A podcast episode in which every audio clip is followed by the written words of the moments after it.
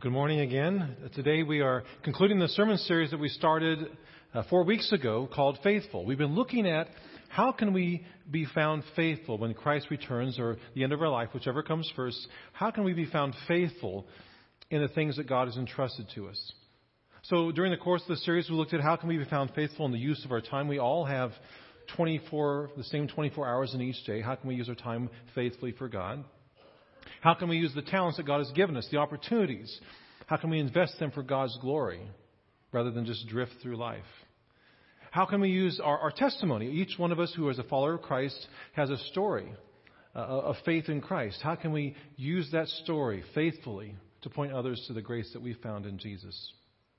And finally, today we're coming to the topic of, of our money and possessions. How can we use those things, those resources, faithfully for God's glory. Now, I, know that uh, this is always the sermon that people tend to dread, and I have to let you in on a secret. Pastors don't really like talking about money a whole lot either. It's, it's an uncomfortable subject for a lot of us, but it's important to talk about because I believe that how we use our, our resources and our money has a lot to do with our spiritual health and growth and discipleship in Jesus Christ.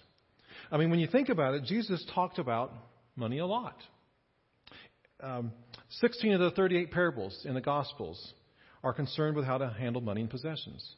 In the Gospels, an amazing one out of ten verses have to do with the subject of money and possessions.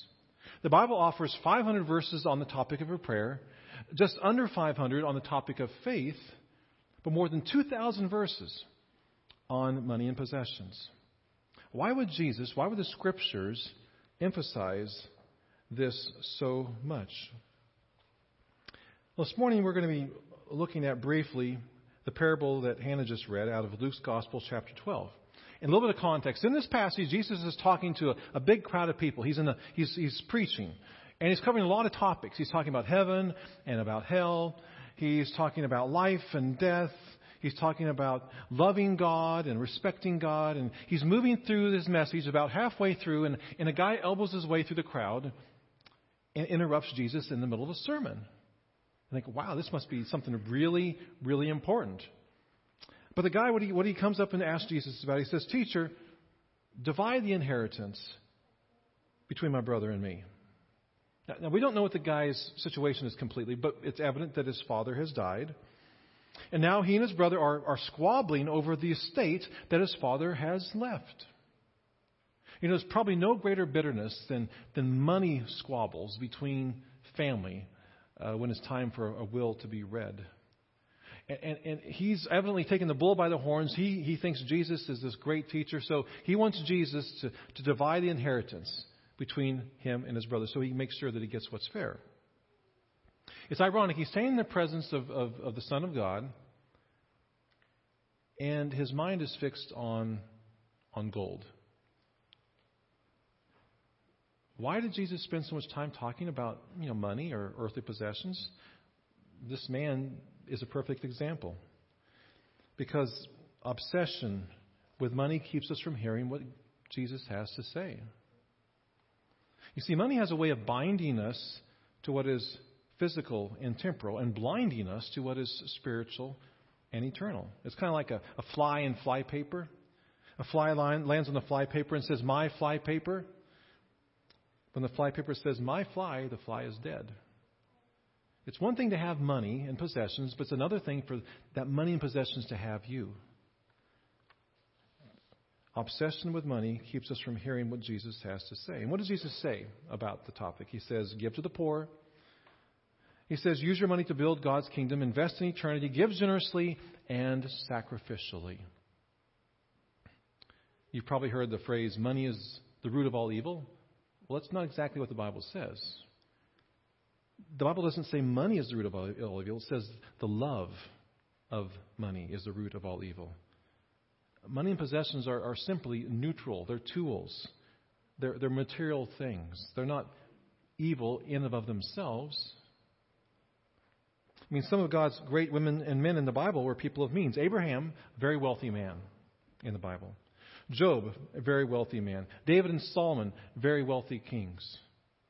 Joseph of Arimathea, a very wealthy man, provides a tomb for Jesus to be buried after his crucifixion. In the early church, there's many examples of wealthy people opening their homes to the bands of Christians so they had a place to worship and, and funding missionary trips. So wealth in and of itself is not evil, but, but the Bible is very clear that money needs to be handled carefully because an obsession with it, a love for it, a pursuit of it above all else puts us in a very dangerous position spiritually. So, given the fact that we live in the, the richest culture, the richest nation in the history of the planet, how do we know if we're in a good place with God in regard to our finances, if we're being faithful what God has entrusted to us? Well, I would suggest a, a good barometer for us, a good kind of test for us, is to maybe pull out our budget or our checkbook. It's a good gauge to figure out what's most important to us, what, what is highest on the priority list. The way we spend our money, just like the way we spend our time, says a lot about who we are and what's, what we're about. It's a window into our worldview. You know, treasures, earthly treasures, Jesus says, have no permanence. Whatever we spend our energy and time on that does not live past the grave is a waste of time and money. And many of us are in debt up to our eyeballs paying for things we no longer even have and things that long ago wore out or that we're tired of now. But Jesus says we are to be different. Verse 33, he says, Provide purses for yourselves that will not wear out, a treasure in heaven that will not be exhausted, where no thief comes near and no moth destroys.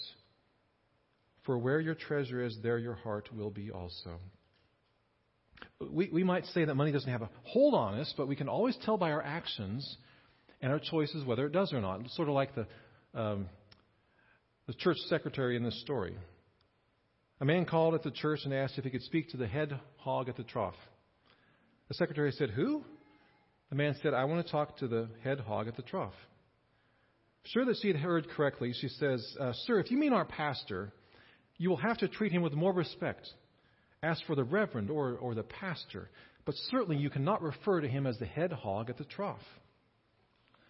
The man said, Well, I see, I, I have $10 million I was thinking of donating to the building fund. The secretary said, Hold the line. I think the big pig just walked in the door.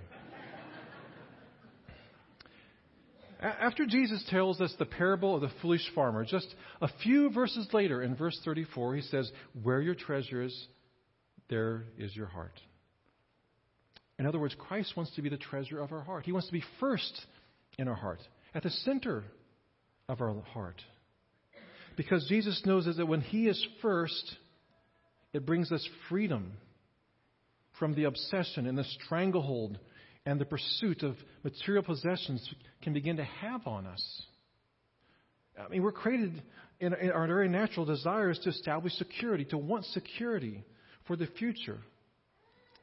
But it can begin to become an obsession, and rather than giving the future to God and trusting Him to provide, we begin to take that job on for ourselves. Now, a little caveat is needed here. We are certainly called to work hard, to do our best, so as to provide for our families, our friends, and so that we can be a blessing to the people around us. There's nothing wrong with that at all. But we also must remember that all that we have as far as material possessions and money go, come ultimately from God, and that we are, are stewards and, and managers, not owners of those resources. And so we're to hold loosely to what God has entrusted to us, having our hands open, allowing Him to direct us in our use of His resources. As Elton Trueblood put it, our priorities lie it's, uh, when we look at our, our, it says, our faith becomes practical when it is expressed in two books the date book and the checkbook. It shows where our priorities lie, it shows where growth and correction is needed. So, how do we begin to have a more positive biblical view of our possessions and, and, and keep God first in our lives? Here are some practical steps. First, we are to honor God first. Proverbs 3 9 says, Honor the Lord with your wealth for the first fruits of all your crops. So, what that means is that before we give to ourselves, before we give to the government, before we give to the bank, before we give to anything or anyone else, we are to honor the Lord first. And when we do so, we acknowledge that it's His in the first place, and we are just simply returning something of what is on loan from Him. Uh, then the question might come up when, when we talk about this topic in the church is well, how much? What's, what's God expect? What's God require? Well, in the Old Testament, the minimum that God's people were to give was 10%. And some people say, well, that was when we were under the law in the Old Testament, the Old Covenant, not under grace and that Jesus came to fulfill the law, and therefore we're not required to do that anymore. On the other hand, some would say it's still in effect. I'm not going to get into that right now, but I want to ask a question. What motivates your giving? Is it obligation or is it gratitude? If it's obligation, we're going to look for loopholes, right? What's the bare minimum that I can do to get by? If it's gratitude, we'll want to do our best We'll want to give our best.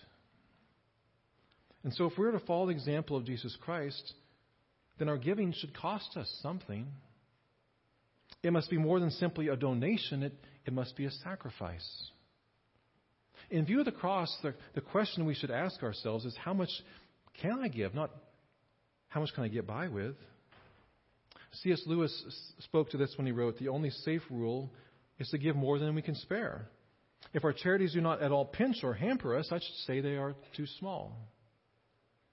I mean, when Jesus laid down his life for us, when he wipes the slate clean of all our sins, when he invites us into his family, when he gives us the assurance of heaven and eternity, when he gives us everything, and then asks us to honor him and to show gratitude through some very practical behaviors and commitments, don't you think our heartfelt response should be, Yes, Lord? I'll, I'll do my best. I'll give my best for you. But you see, God doesn't need our money. Why does He ask us to do this? Because giving sacrificially is not fundamentally about the money, it's about the condition of our heart before God. And so when we look at the backdrop of the cross, when we hold up the material things of this world against what Jesus has done for us, we realize God is to be honored no matter how much it may cost or inconvenience us. Secondly, we are to remember that possessions overpromise and underdeliver. Proverbs 11:28 says, "Whoever trusts in their riches will fall, but the righteous will thrive like a green leaf." You know, we are created for meaning and purpose. And every person who lives looks for meaning and purpose.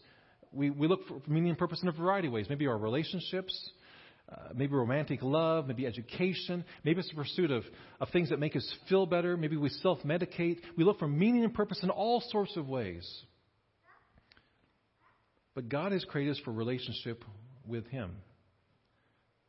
And meaning and purpose is not going to be found in self centered or soft living, or accumulating great wealth, or gaining a trophy or a ring. Materialism always promises more than it can deliver in the long run. Joy and contentment and meaning and peace are inner realities that come to us independent of our external cir- circumstances. Money cannot buy our way out of emptiness or into happiness. Our purpose and our meaning is to be found in following Jesus Christ and serving others. And when we give to Him and we give with open hands, it helps to keep that in place in our thinking. Thirdly, remember that love of money can take us down the wrong path.